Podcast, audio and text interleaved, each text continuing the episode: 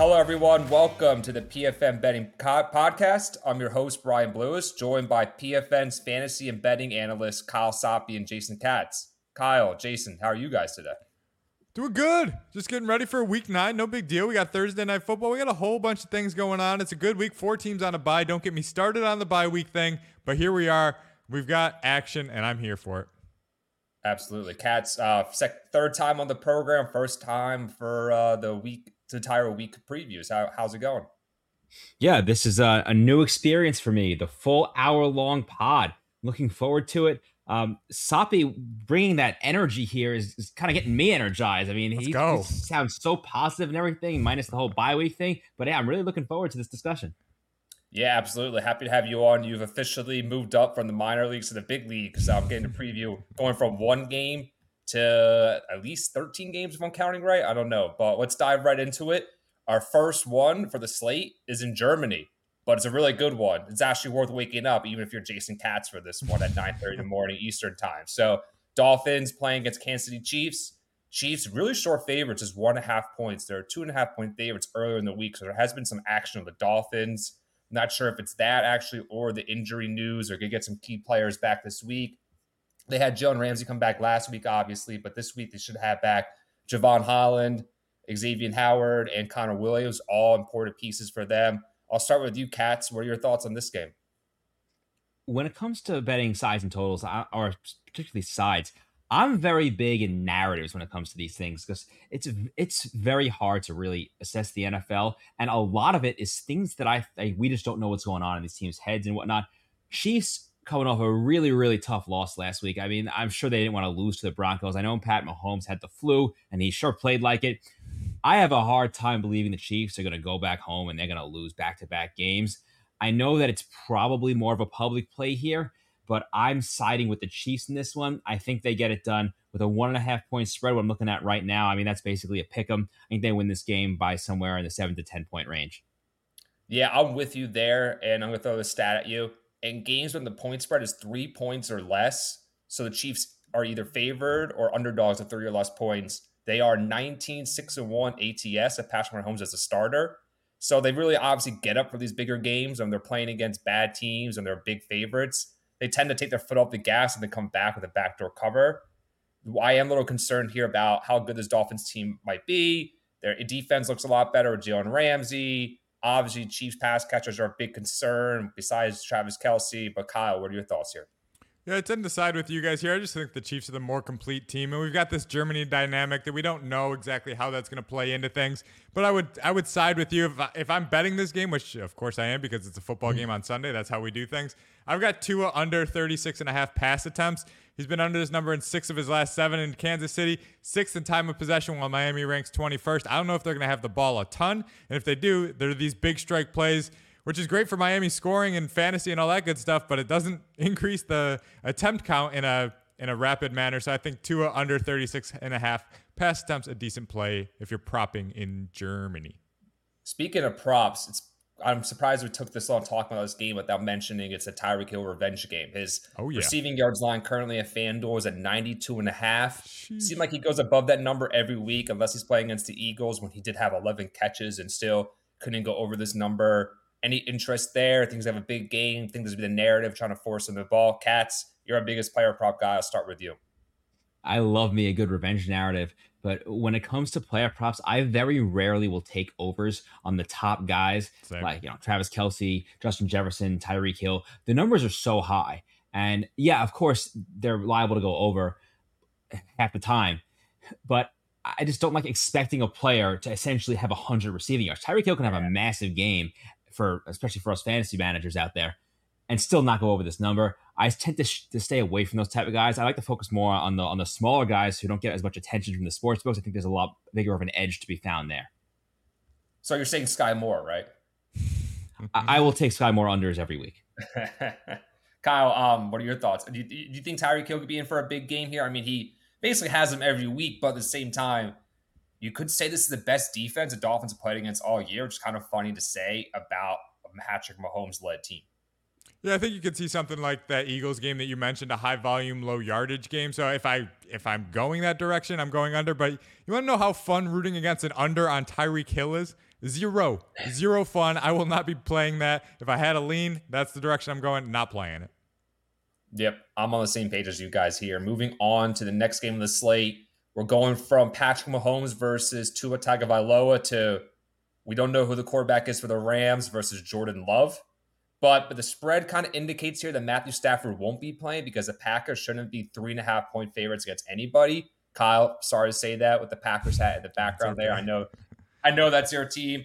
I fell into the trap last week of fading the public narrative with the Packers as short home as short home underdogs against the Vikings. I thought it was easy sell high, buy low game, even though I've been a pretty big Jordan Love hater this season ever since I was kind of high on them and their potential win NFC North going into the season. But they've been flat out bad. Like they're mm-hmm. for this game, I'll give you guys my first play here. I took their team total under at 21 and a half. The juice only at minus 125. They've only exceeded that number once this season. And they're just the offense is horrible.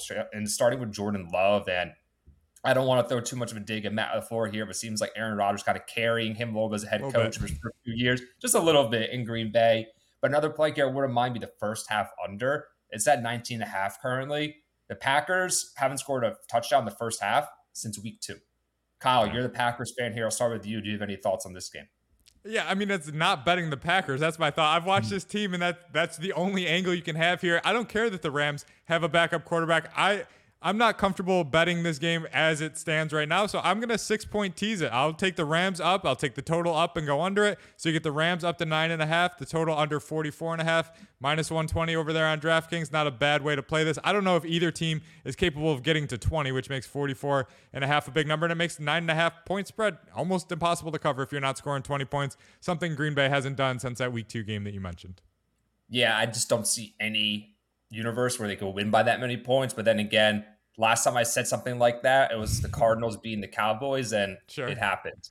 Katz, what are your thoughts on this game? If you have any strong opinions or strong plays here.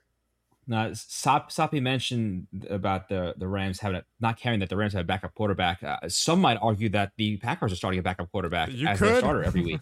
the GM agrees. So I, I, don't have much confidence in Jordan Love, and I, I just I'm completely out on this Packers offense. I I would not I would not take the side in this one though, but I definitely like the under in this in this one. Yeah, we're gotten to that point of the season where you can look at pretty much every matchup and have an argument for taking the under pretty much every game. Unders have been hitting incredible at incredibly high rate. The books keep adjusting, but we'll see if they adjust enough. But we have a lot of very low totals this week. Moving on to the next game with the Buccaneers versus the Texans. From my point of view, this game, they look like really similar teams. Both the quarterbacks have been pretty similar in play this year. Baker is 13th in EPA per play plus completion percentage above expectation. Stroud 16th. Defenses are 14th and 15th EPA per play. Either team could run the ball, and no team can run the ball against either team. That's why I kind of lean towards underdog here, getting three points. I feel like the Texans got a little overvalued in recent weeks just because of how well CJ Stroud was playing and relative to expectations, not only going into the season, but the past couple years, how bad they've looked they got overrated just by being competent. And I think the, the Buccaneers are probably an even team at worst. So I like the hook. I like the advantage getting three points here. They also are coming off a long week. Not a strong play though. I'll just leave the underdog here. I'll start with you, Katz. Uh, any thoughts on this game? Uh, yeah, I mean, this is a tricky one to evaluate here because I do like the Tex. Uh, sorry, I do like the Bucks to get the job done here. Even with the Texans as favorite, I think the Bucks are looking for a bounce back game after last week's tough loss. But I'm more looking at a prop here, and I have gotten away from my roots over the past uh, couple weeks, and I have I not taken enough. I have not taken enough Rachaad White rushing unders because yeah. I mean, listen, Rachaad White, I give the guy credit he's definitely better than I gave him credit for as a receiver, and he's been doing really well in the passing game. But man, this guy just can't run the ball. I, he is not an NFL caliber runner. He is averaging 3.32 yards per carry. He has only had two games all season where he had a yards per carry average of over 3.7. His highest rushing total came back against the Bears in week two with 73. Other than that, we're looking at 39, 38, 56, 26, 34, and 39. And I'm looking at a, a line here at 50.5. Yeah, I mean, against the Texans uh, uh, defense that's allowing 3.4 yards per carry to running backs, and that's a perfect the perfect setup for Rachaad White to take 12 carries for 36 yards and go under this number. Yeah, I was as you're talking about that. I pulled up his uh, rushing yards prop, which only up to DraftKings at the time of recording, and came in a little higher than I expected. And when you're betting player props, closing line value was so important here. As we learned last week with the Monday Night Football game, we're all on Josh Jacobs under, and then it dropped so far that the under lost unless you got earlier in the week. We all won, but we could have middled it. Was the funniest thing, and usually I never have any luck middling these props because your margin for error is so small. Yeah. But Kyle, any big thoughts on this game here? Where are you leaning towards? Yeah, man, I'm going over the total here. We got 40 points. I think you guys might be overthinking a little bit. This correlates with Katz's prop. Both teams over 72% of their yards come through the air. That's great for possession count. That's great for clock. I mean, you're either hitting these big plays with the passes or they're incomplete. The clock stops and we keep rolling. You mentioned both defenses are stout against the run, so both teams are going to be passing the ball a ton. I'm going to have exposure all over the place in DFS. And if I think this game's going to go off like that in DFS, give me the over 40 points, Texans and Buccaneers. You mentioned that neither teams could run the ball and that they should be pretty pass happy. The Buccaneers are a little bit more pass heavy than I expected because usually Todd Bowles is one of those old school. You have to run the football, establish a run. Rachaad White. yeah, because he's defensive minded. But they're 11th in the pass rate above expectation this season. Yeah. But the Texans, on the other hand, are 26. So that's not at the same time, it's a low total though. We're not asking them to go over 44 and a half points. It's exactly. 40 points. So I wouldn't I wouldn't be too concerned with that stat throughout there to go over total that low. Moving on to the next game of the slate. So my internet is really slow right now. So I'm trying to pull up the game in order. Apologize here. Commanders versus the Patriots. We all know the fire so the Commanders had on uh, Tuesday. Their owner Josh Harris had a really busy day trading not just Montez Sweat, and Chase Young, but James also Harden. James Harden. yeah. In my opinion, I think this line has swung a little too far. I think it's kind of overreacting to the fire sale of the Commanders. I mean, those are two really good young edge rushers in Chase Young and Montez Sweat, but their defense was atrocious even with them. So, how big can the drop off be losing those two guys? I mean, when they're on the team, they're allowing the fourth most yards per game. And even with the, as talented defense lines they've had, they're 24th in pass rush win rate, which doesn't really add up when you're looking at the personnel they have on their front four. And the, at the same time, the offense they're going against the Patriots, can you trust them against any defense, especially now they lost Kendrick Bourne for the season? I mean, I bet them last week against the Dolphins, and it looked like they're going to cover that number, but Mac Jones just threw just the worst interception to Jalen Ramsey late in that game. I like this number when it was below a field goal. Now I like it for the Commanders on the other side. I just don't think I think the Patriots are getting a little overvalued here. The Commanders get a little undervalued because they're fire sale. Katz, I'll start with you. What are your thoughts here? For, for this one, I'm just looking at the way that the Commanders have been running their offense all season, and like you said, surprisingly, they have been one of the most pass heavy teams in the league. A 64% neutral game script pass rate. In 4 number two in pass rate above expectation. Number two. Exactly. In four of his past five games, Sam Howell has attempted at least 41 passes. Now, I understand that the Patriots offense may not force the commanders to have to run a bunch of plays or throw a bunch of times, but that's what they want to do anyway. And I do, we have seen the Patriots put up enough of a fight in some games to force teams to throw. They, they just beat the Bills a couple weeks ago. I like Sam Howell here over 34 and a half pass attempts. You get that right now at minus 105 on DraftKings just that's just correlates with what he's been doing over, over the past month and really over the whole season. Yeah, um, I had to correct myself. I said the line was a three and a half. It dropped to three right before we started recording. So I guess the, the odds makers and some of the sharp money there agrees that that line got a little too high. But uh, Kyle, I'm curious about your thoughts here. I'll go ahead and take the Commanders money line at plus 135, 136, Ooh. depending where you look there. I mean, that's not a bet on the Commanders. You know what that is? That's a bet against the Patriots, which is something I'm comfortable yeah. doing every single week. I mean, they're bottom quarter of the league in yards per play, third down offense, time of possession, points per play, yada, yada, yada. I could keep going, but you guys don't want to hear stats for days here. The Patriots are bad. The Commanders are slightly less worse. Give me the Commanders at plus money on the money line. I don't mind that play there. Some of these guys sprinkle some dogs for this week. And what better time to take an underdog when they're going against the New England Patriots in the year 2023? Moving on to the next game Chicago Bears versus New Orleans Saints. This line was at seven and a half earlier in the week. It's now gone up a entire point to eight and a half. Tyson Bagent, it's a nice story in his first start against a really bad Raiders team. Then Last week, he looked like an undrafted yeah. rookie coming from a D2 college, and it doesn't get any easier for him. He went against a bad Chargers defense, looked very underwhelming this week going with the Saints defense, been one of the best in NFL this season.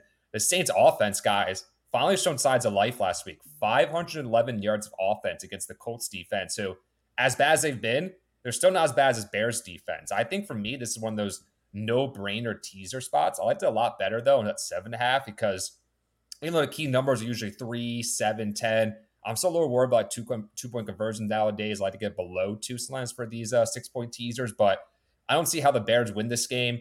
But eight and a half points is still a lot for a Derek Carr led offense, even though as good as they were last week, as good as I think they could be here. Someone fully trusts them to take this many points of them here. But Kyle, any plays you like for this game?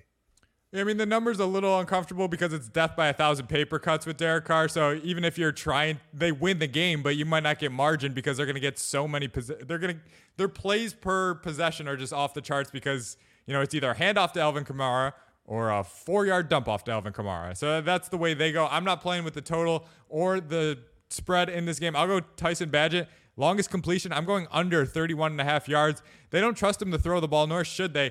Deep downfield, a 5.2 ADOT this season. New Orleans, fifth in time of possession this year, and they're fifth in tackle percentage. That means they're not missing tackles, which means those short passes, the DJ Moore and company, aren't going for those long extended plays. I think this is a low possession game that sees a lot of long drives. I will go under 31 and a half yards for his longest completion.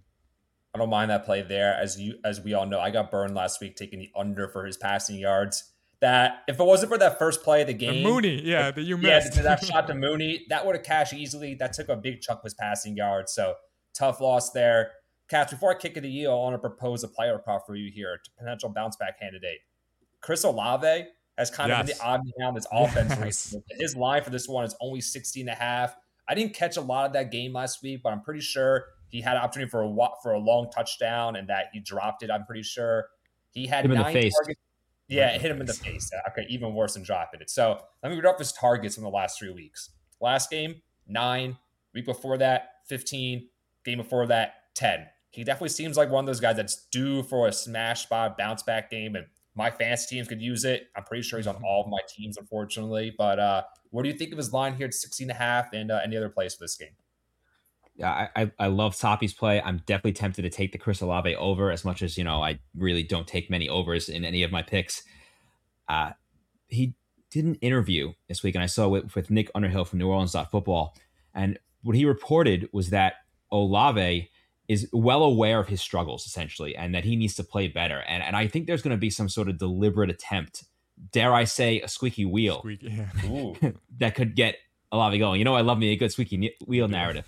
Who but doesn't? actually, I I haven't finalized any Olave props yet, but I do have one for this game. This is the only prop I actually had going into this recording, which is D'Onta Foreman under 41 and a half rushing yards. Foreman had those two nice games in week six and seven. Uh, 15 for 65, 16 for 89. Those were, were against much softer run defenses. He faced the Chargers last week, who have been surprisingly good against the run. Only nine carries for 34 yards. And more importantly, with Roschon Johnson back, Foreman only played 32% of the snaps. And as as solid as D'Onta Foreman is, I think there, there's going to be a deliberate effort to they they want Roschon Johnson to be the guy. And unless Foreman is lighting the world on fire, which he wasn't last week, I don't see any reason why this wouldn't be a split or possibly uh, pushing more in Roschon's favor. You're giving me 41 and a half against a very good Saints run defense that is allowing just uh, 78 rushing yards per game to running backs. Yeah, I'm going to take the under there. Yeah, I think game script works in your favor here as well. Roschon Johnson is more of their third down back because coming out of college, the big thing for him was he's a very good pass blocker. And yep. Foreman is not a good receiver, say the least. But I hope you got your bet in already because that line has dropped to 39 and a half at FanDuel and DraftKings. I always, I always get the lines. And as soon as I see them, I, I, I don't want to toot my own horn here, but legitimately, I would say about 90% of my props, I am on the right side of closing line value there you go. Make sure when our player props article drops for the Sunday games on Sunday, make sure to check out the props, not just from Jason Katz, but Kyle Soppe and myself. Next game, this is another ugly quarterback matchup. Jaren Hall versus Taylor Heinicke. Ooh, two backup quarterbacks here. One is a massive, massive downgrade. The other might be an upgrade. But I'm not sure. I'm a little curious if this line has swung a little too much in the Falcons' favor. They're currently four and a half point favorites. There's juice on them, but the Falcons are a much better home team this year than away. They did lose Grady Jarrett to a season ending injury. At the same time, Vikings can't run the ball anyway. But if you're a rookie quarterback, a road star is always is far from ideal, say the least. But he has a good supporting cast around him and a really good pass blocking offensive line, really good tight end, and a rising star wide receiver in Jordan Addison, even without Justin Jefferson. Um, Katz, I'll start with you. Any thoughts on this game here? Are the Falcons being a little overvalued with the spread because of the Taylor Heinicke and Desmond Ridder, or is that justified? I do think the Falcons are going to bounce back this week. I, I, really don't know what to expect from Jaren Hall. And I know that everyone here comes here for the expert analysis and they would love for me to tell them, hey, here's what I know about Jaren Hall. But the answer is legitimately not much. Okay. he's someone that should not be starting in, in, in, his rookie year. Maybe he surprises everyone and he's very confident or competent, but I, I don't know what to expect. As a result, I'm going to try and stay away from anything really on the Viking side of this. What I'm looking at is the same thing that I hit on last week.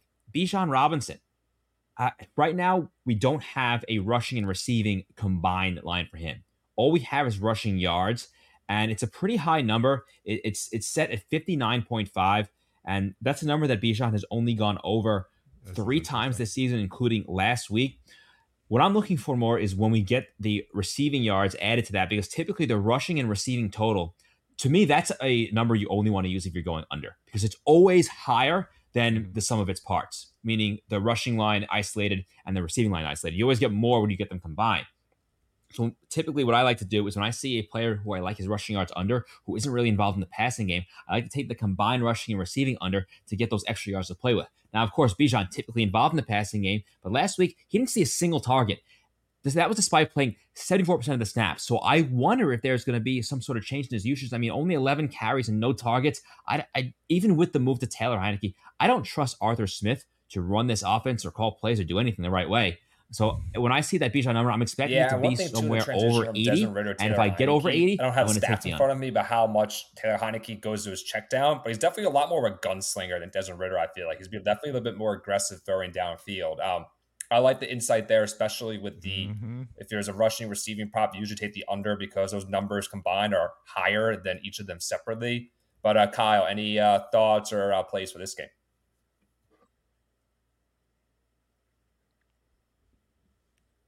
Yeah, I've got almost a correlated play oh, here. I'm going to go Tyler Allgeier over 33 and a half rushing yards. We he Katz was mentioning Bijan. No, that's just like a middle finger the lack to thereof. The I know it's an over right and it's Allgeier. I don't love that yeah. angle, but you've got be.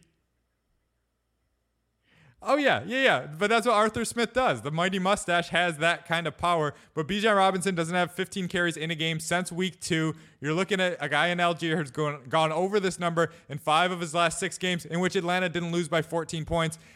And correct me if I'm wrong, neither one of us thinks Atlanta's losing by 14 or more in this spot. I'm not playing with the total because, like what Katz was saying, we don't know what to expect. They could be great, but we feel like we know what Will Levis was right? A pedigree guy coming into the NFL. None of us had expectations on him. He throws four touchdowns out of nowhere in his debut. So you don't know what's going to happen. So I'm not messing with the total or the spread in this yeah, game, but I will go Tyler Allgeier in the most frustrating play you could possibly you have a very unknown rookie quarterback. Then you have Taylor Heinicke.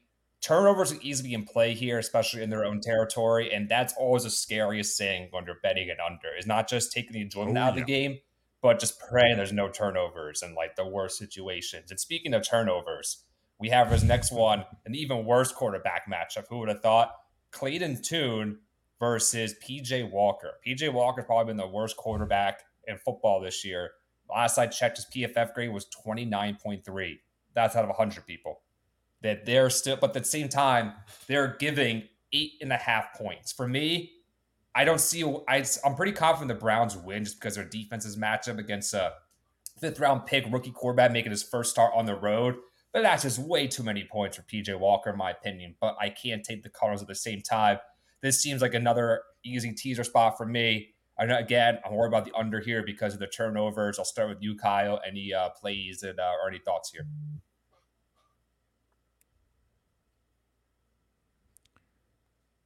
The only reason I wouldn't tease it is because then you're counting on the Browns, and that that is scary if it is PJ Walker. But we don't know that it's not Deshaun Watson just yet. If it is, this gets interesting. The spread probably, I would guess, is probably a middle ground. If it, if Deshaun Watson's ruled out, maybe the spread comes back uh, probably still over seven, the key number. And if he plays, maybe it stays under 10, another key number. But I'm thinking he might have a chance at playing. We saw him back at practice. If if he plays, or if you want to speculate on that, you can go Browns halftime, full time at minus 175. It's heavily juiced, but you, you mentioned it. Arizona's terrible right now. They're not getting any better. You're talking about the best third down defense in the NFL against the 30th ranked third down defense. So if there's a team that's going to possess the ball, move the ball with consistency down the field, it would be yeah, the Browns with Watson. So I'll go halftime, full time, and speculate that Watson potentially plays. The line has moved up from seven and a half to eight and a half, so that could be the correlation there. Katz this is not a good game for player props. So I'm curious if there's any you like for this one. It's true. He likes unders. I it's a great complete... game. yeah, if, if we get them. Right now, I am of no help to anybody. I, I currently this game isn't even on the board on DraftKings. They are they can't put up any player props because we don't know who's starting a quarterback for either team really. So this is just uh, we're in a complete holding pattern right now in this game. And no. to be perfectly candid, do, we really do we really that was like me the Jets and Giants last week. I had I mean this I like no action on, on that game. Else. I didn't watch it until the very end when it was had to be on your TV because it's on everyone's TV with that thrilling overtime. But that game was so bad that it actually seemed like the game of the year, in my opinion. Uh, next game will be a lot better matchup and a lot better quarterback matchup. Seahawks traveling to Baltimore, take on the Ravens. Five and a half point spread's interesting here. This kind of feels like a similar-ish matchup we saw a couple weeks ago, and the Lions coming off a lot of momentum playing in Baltimore, and the Ravens just play up to their competition and play down their competition. Their score last week makes it look like a lot closer the game actually was. It was pretty sloppy in that game. They had no business blowing that cover. If you had the Ravens spread there, yeah. feel bad for you, but that's just the life of gambling. For this one, five and a half. I don't really, I don't know if I fully trust Geno in this matchup here. He's been kind of inconsistent this year. Last week, they scored 17 first quarter points against a really good Browns defense. Then they didn't score again until there was 38 seconds left in the game. That's coming off a bad PJ Walker interception. It's kind of funny. I had the Seahawks team total under. I forget about 19 and a half, 20 and a half last week. I thought it was dead at the first quarter. Then I had some life and then it lost. That's just the worst way to lose when you think the bet's over and they sucker you back in for me in this one, I'm going to Seahawks have that luxury of capitalizing off PJ Walker turnovers. Ravens coming off a, a win, but a bad performance. I like them here at the five and a half. I think that's almost kind of a trap to take the Seahawks. Uh, Katz, any thoughts on this game?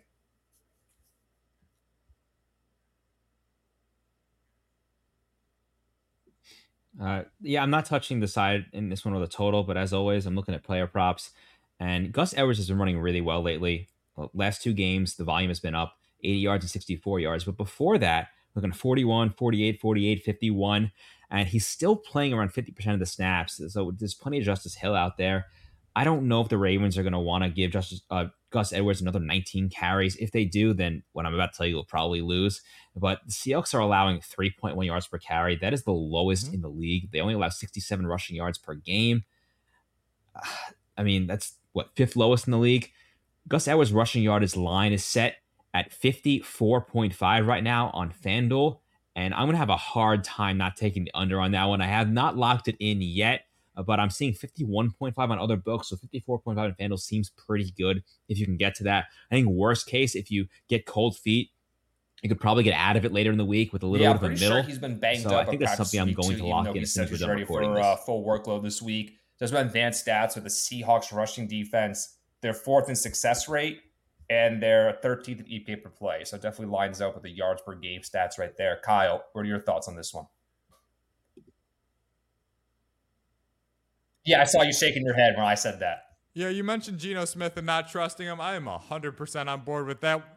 Yeah, I mean, we saw a bad Geno Smith for like a decade. He had one good year, and everybody's like, oh, yeah, Pro Bowl, he's the guy. He can take Seattle to the next level. I don't think we're at that point. This Baltimore defense is the real deal, easily the best in the league in terms of yards per play basis. So I'm going Seahawks under team total, under 19 points this week. They're a bottom 10 third down offense and a bottom 10 team in terms of time of possession. So if they don't have the ball and they're not moving the chains on third down, I don't know how they're scoring three or four yeah, times I to get to like 19 points. Too. I Give might have to tell Seahawks you on that. You got burned by it last week. week. But just like the Seahawks schedule, their point totals this year 13 points against the Rams, not good.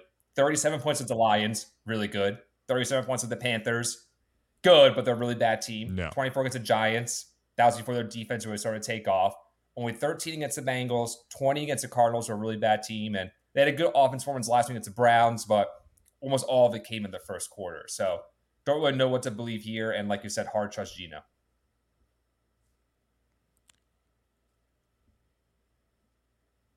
What was Well, the besides the common Lions, theme? Read those three teams again that they did well Cardinals. against early in the season.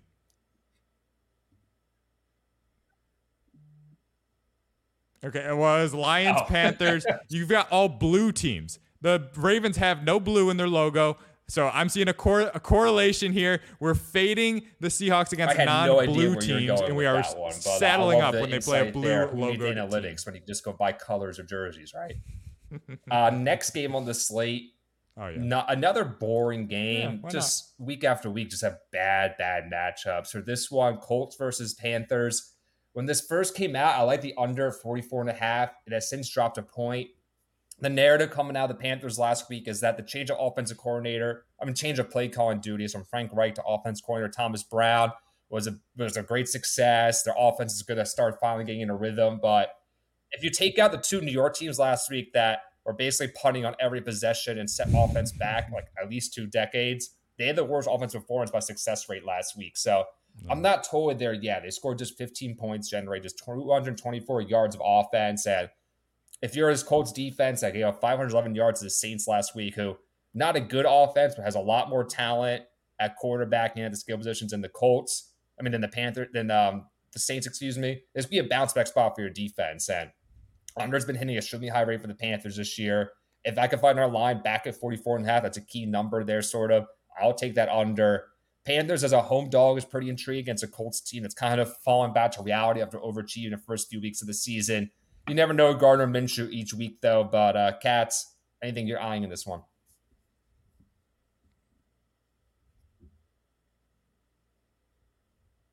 I'm waiting to see if we get a line on Zach Moss's rushing yards. I don't think Zach Moss is going away. I know he played a ton in the second half last week. And we really don't know why Jonathan Taylor only had, I think, two touches in the second half, uh, but it resulted in Zach Moss carrying the ball 11 times, 66 yards. I mean, this guy was one of the worst running backs I've ever seen for like the first two, three years in this league. Not quite as bad as Kalen Ballage, but you know, he was he was trending toward toward that direction. But I got to give him credit, man. He's reinvented himself this year and is a legitimately good runner. I don't know what he did. All the credit in the world to Zach Moss for turning himself into a legitimate starting caliber NFL running back. And he's rushed for this season. I, I got to rattle them off because it's just so impressive 88, 122, 70, 165, then a dud with 21, 57, 66. And four, the last four of those was with Jonathan Taylor back. yeah. So I just I, I think we're gonna get a lower number this week. If it's anything under like 35 or so, I'm gonna have to go over on that one. The Carolina Panthers are dreadful against the run. Uh, they're allowing five yards per carry, 126 rushing yards per game to running Five backs. yards per Carolina. I'm- I'm running all in on Now, Zach Moss this right week. There, that was Getting more work than we expect. Pretty dreadful to say the least. And looking at their schedule, the running backs they've gone against, they played against the Texans, they played against the Vikings, and like it's not just it's not the best schedule running backs to the least. I really just goes to show how bad they've been on that side of the ball. But uh, kick is you, Kyle. Anything you like here?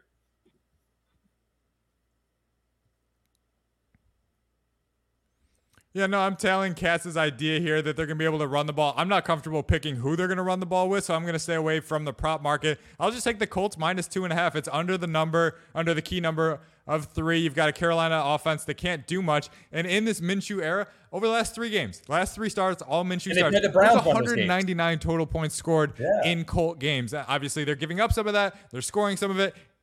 Yeah, yeah, it's the Colts, it's the Minshew experience. It's all over the place, but I don't think the Panthers can keep up with that and take advantage of the chaos. So if There the. Colts get to mid 20s, that's right gonna be enough to Moving to cover this. next I'll say they win by a touchdown. Cowboys covers my number. Eagles game of the week. Full disclosure: we have one Eagles fan here, myself, and one Cowboys fan and Katz. So we'll start with the uh, impartial person here, the, with no bias involved, no stake Dun, dun, here from emotional standpoint.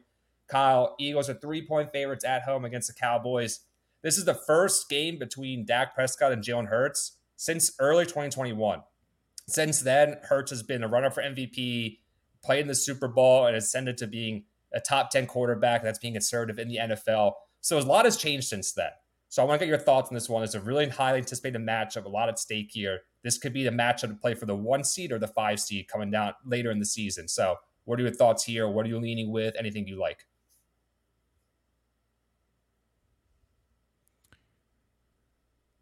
I think the Eagles have a better roster, but are we sure Jalen Hurts is right with that knee? That scares me a little bit here as a favorite in a divisional matchup that's always going to be, a, you would think would be a close game. So I'm staying away from that. I do think he maybe runs a little bit less. And if that is the case, Dallas Goedert is my play here over 43 and a half receiving yards. He's got at least seven targets in five of his last seven games. And we know the Cowboys are tough on receivers. And if that's going to be the case, Goedert, a bunch of cheap catches can get there without posting a big number through the this past game. I think he could get something like six for fifty. And that's not sexy and it's not exciting. And you've got lots of talent on both ends. Yeah, before I get Katz, my play here. I want to know what Katz is doing with his either squad in uh, prime time. Here. I'm too emotionally invested in this game to take the Eagles. And of all the NFC East rivalries, I only consider the Cowboys to be actual rival because that's only that's the only team where we have meaningful games against and that play us that are capable of beating us. I mean, the Commanders play us close. They had a win against us last year, but we had a meaningful game against them since uh, it was Chip Kelly's last game as Eagles head coach. And the Giants, don't get me started on that rivalry. We don't think they, there's there's just, they don't challenge us whatsoever. We beat them every year. Yeah, it's basically like what Joel Embiid said about the Sixers versus Celtics. Sixers the hammer Celtics now. rivalry. That's yeah. basically how a Giants fans sum up the Eagles Giants rivalry. But I'm on the over here. The Eagles offense plays a lot better at home than on the road. I mean, they did put up 38 points at Washington last week, but essentially a home game for them. They always have the majority of the fans. And each of the last starts, I mean, each of Hurts's last starts at home game at the last season, they score at least 21 points in all those games. Hurts is just much better at home. I am I do agree about concerns about his injury, but as long as he could stay in the pocket and has time to throw, he's he's playing the best ball of his career as a passer right now, for being honest. Like last week might have been the best game of his career and that was with the bad knee injury. But at the same time, Commanders defense a lot worse than the Cowboys defense. But as long as they're able to protect him, offensive line in full strength, as long as they contain Micah Parsons, I think he's going to connect to AJ Brown a lot again. DeVonta had a huge game with the Cowboys last year. On the flip side, Dak has pretty much owned this matchup since Sirianni has been head coach. Obviously, he's not the defensive play caller, but and they do have a new defense coordinator this year, but it's still that same bend up, bend but don't break scheme that Dak's will out underneath. So I like the over here. It was at 46, now 46 and a half. I would still play it as long as below 48. Katz, you're the Cowboys fan on this call, on this podcast. What are your thoughts here? Do you agree that over? Do you like your Cowboys here? Any player props?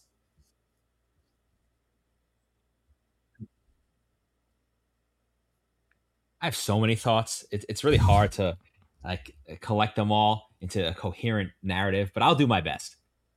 First off, as a jaded Cowboys fan, I don't expect my team to win any of these games.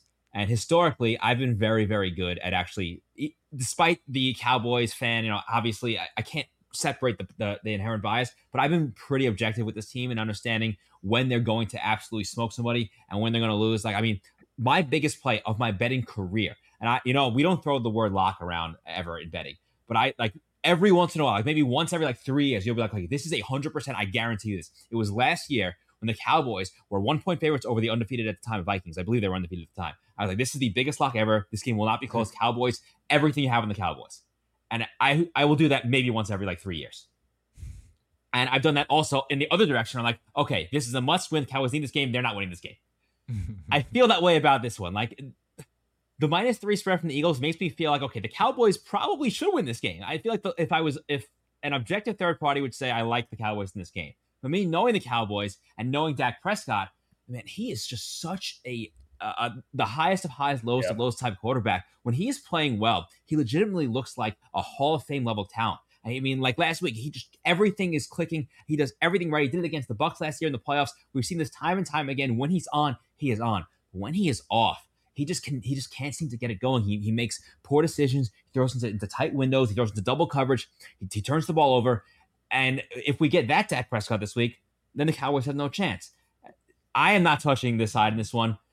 So I'm going to go toward the player prop section. I want to take Tony Pollard's rushing yards under because the yep. Eagles are one of the best run defense in the league. They're they're a, and they're a pass funnel defense. That's more important. Is they have had the worst pass defense in the league, yet they're only allowing 3.6 yards per carry and 52 rushing yards per game. That's more because teams know you beat the Eagles by throwing on them. But Pollard uh, is finally coming out now that you know that, Pollard struggles on the ground, his efficiency, and like the Cowboys are now more aware of it. Pollard's more aware of it. I have this sneaking feeling that's based on no data that Pollard's just going to have a really strong game on the ground this week, which he obviously shouldn't based on the matchup and this in the situation. So it, the math, the statistics are telling me to take Pollard's under, but my gut is telling me that it's yeah, the over. I might so be just ultimately, so after all this, this I'm not betting as an anything. Eagles fan playing against our biggest rival, my least favorite team in sports. That that I don't need. I don't need to have any money in this game. I just want to watch the game as a fan, and just pray for a win. But I will say, I think it's very unlikely that either team sweeps this series this year. I think it's almost a lock that it goes one and one. I mean, I was writing out the stats for Dak. He has 11 touchdowns and one interception in three games against the Eagles since Sirianni's been head coach. You got to throw one of those games out the window because the Eagles were playing all their backups and they had a wild card uh, spot locked up in 2021. And that was before they had James Bradberry. And you thought the pass defense has been bad this year. It was like the biggest passing funnel I've ever seen that first year with Sirianni and Jonathan Gannon on the staff. So this is a really tough one. Three points seems really fair. I get. I bet when they play in Dallas, we'll see a similar-ish spread. Home field advantage is probably worth two points now, and then Eagles probably slightly better team.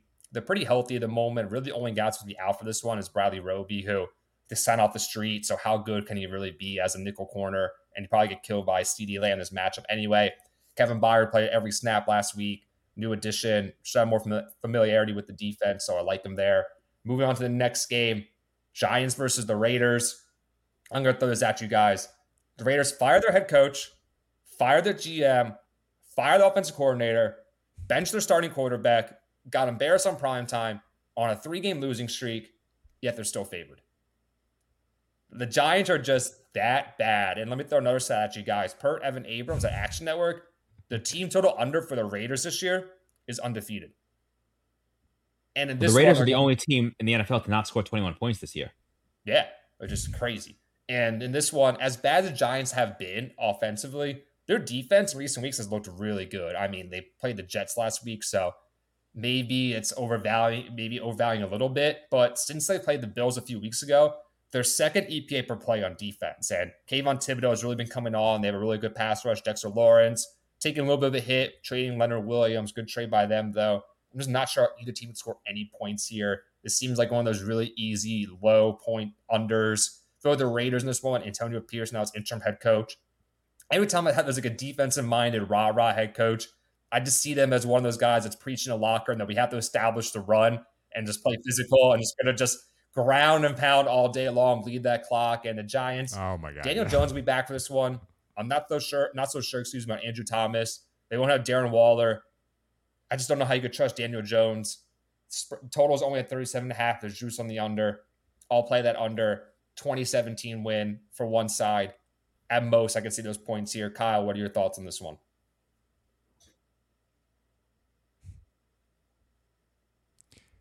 Yeah, I mean, you mentioned it. I'm going to go with a prop here because I'm not touching this game. If you tell me I have to bet on either one of these teams, then you got to find a better way to spend your Sunday. But I got Michael Mayer over 24 and a half receiving yards. He's got at least a 19 yard catch in three of his last four games. We've seen him slightly more involved. You get the rookie under center, maybe more checkdowns instead of trying to force the ball to Jacoby or Davante Adams here. But realistically, over 24 and a half receiving yards, not a high total. And so I Yeah, think he's going to have that- more receiving yards than minutes I spend thinking Don't about spend this too game. much time watching or betting on this game just because it's not going to be an enjoyable football game, to say the least. And Eagles Cowboys going to be on the exact same time and on national TV. So watch that game instead, unless you have multiple TVs or if you have a lot of fantasy stake in this one here. Even if you're a Giants Raiders fan, skip this game. Just you, want either if you're a fan of either team, you want to lose to get a high pick in the draft. Katz, any plays for you here? This screams unders on player props for you. It does, but it also screams Davante Adams, squeakiest of wheels. I mean, it doesn't get squeakier than this. Even with Aidan O'Connell, uh, Aidan O'Connell just peppers Davante with targets.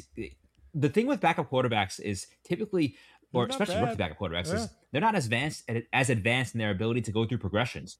Exactly. Who's read So- one? Davante Adams. You know who wasn't read one enough for for uh, Read Jimmy one. Garoppolo last week? Yep. Uh, Davante Adams. And even when he did throw it to him, I mean, oh my God, it, what uh, we all saw it. Everyone watched him just airmail throw after throw. We saw Davante Adams slam his helmet on the sidelines and mouth some words that I'm not going to say on this podcast. Uh, I mean, some might say that Davante Adams had a hand everything that went that went down here. I mean, I'm just speculating now. I, I, I know nothing about that, but I mean, Davante Adams was obviously not happy about the team situation, and you have to think that he's feeling at least a little better this week. That there are changes in place, and you have to think that interim head coach Antonio Pierce, former New York Giant, by the way, yeah. will want to get the ball to the best player on his team. So I don't, we don't have a receptions line yet for Davante Adams. I'm more inclined to go receptions than receiving yards in this one because I could see this just be like a get the ball to Davante quickly as opposed to anything okay. downfield, any sort of efficiency. So if I get like five and a half, then I'll take the over. Six and a half, I'd be a little more hesitant.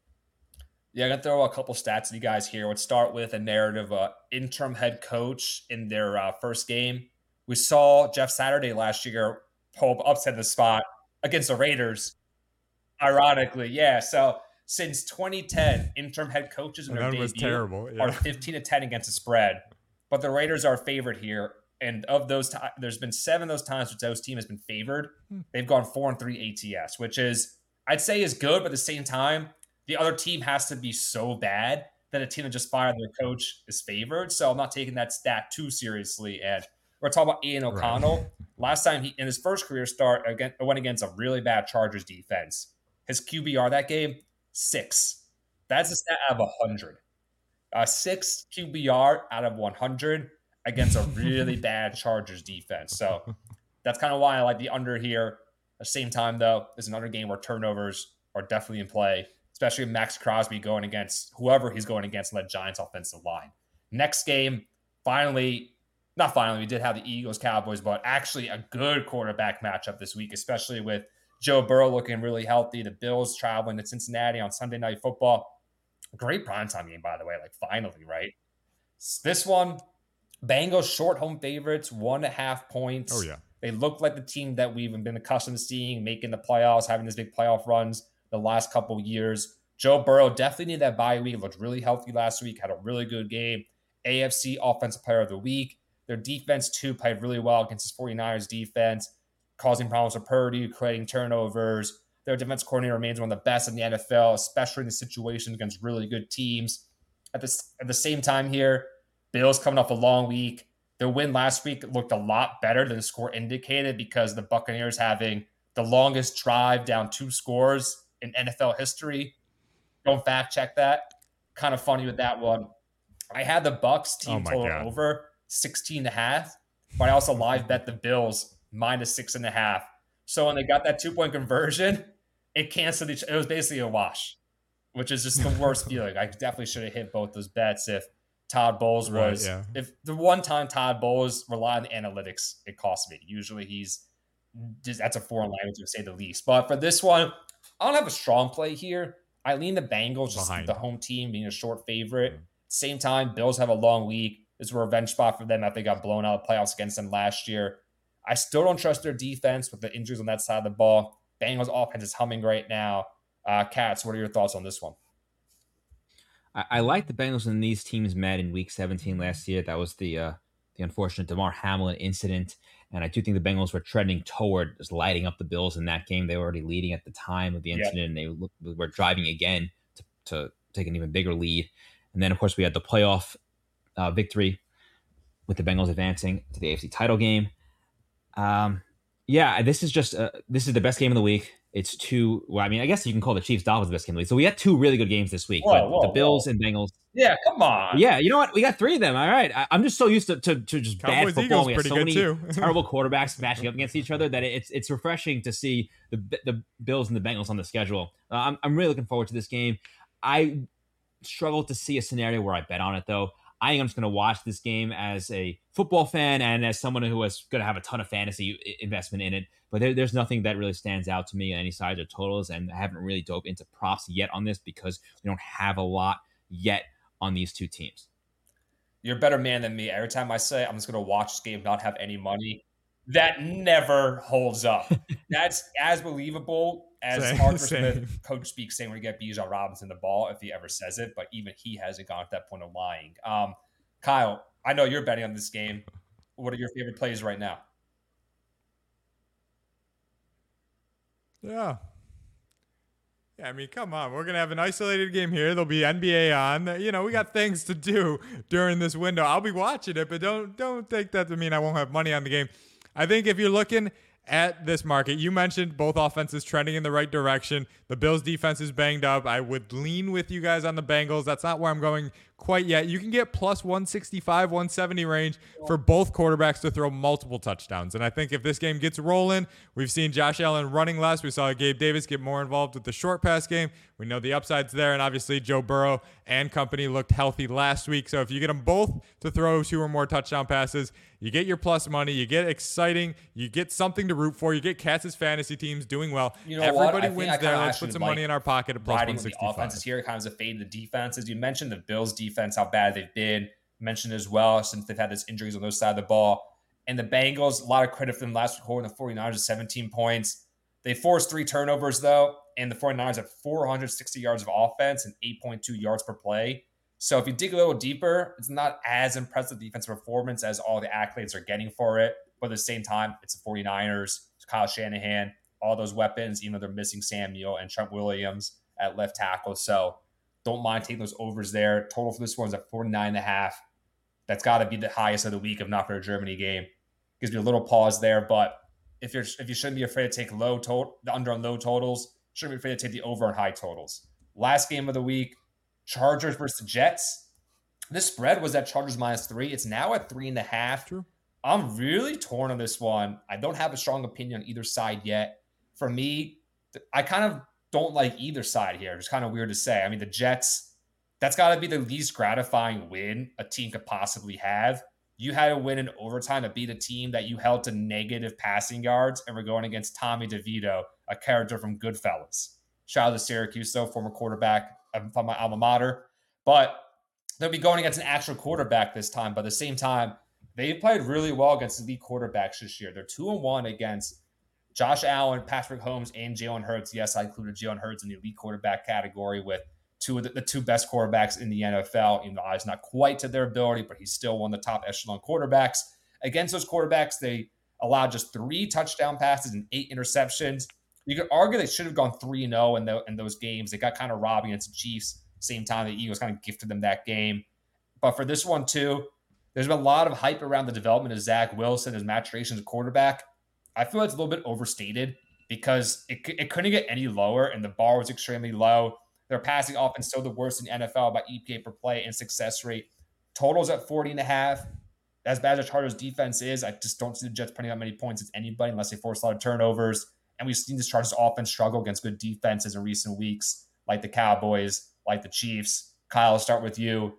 Anything you're eyeing in this one on Monday night?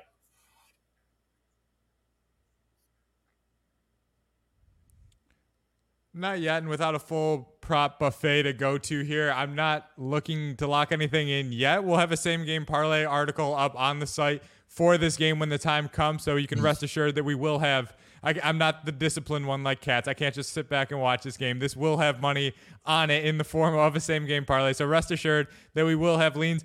I, gut feel right now would be the Chargers money line. I'm not laying over a field goal because every team or every game this team plays is close, is tight, is a sweat. So I think they yeah, win this game because I'm taking Justin no Herbert over Zach Wilson, but I'm not laying the number. On FanDuel, so I've got one player prop you like. But are there any players that you're waiting on for props? No, I actually I, on DraftKings I've got uh, an line on Breece Hall, 57 and a half rushing yards. And the Chargers have been pretty good against the run recently. They're only allowing 3.7 yards per carry, only 74 rushing yards per game total. Now I know against the Jets, it's basically entirely Breece Hall. So if he gets 74 yards, he obviously goes over.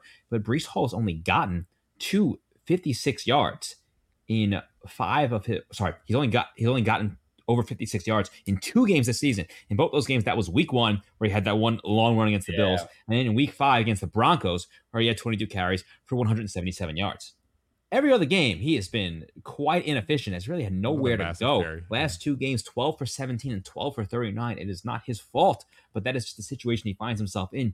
And over those last two games, he has been far more effective as a receiver with six for 76 through the air against the Giants. And the week before against the Eagles, he had five for 54 through the air.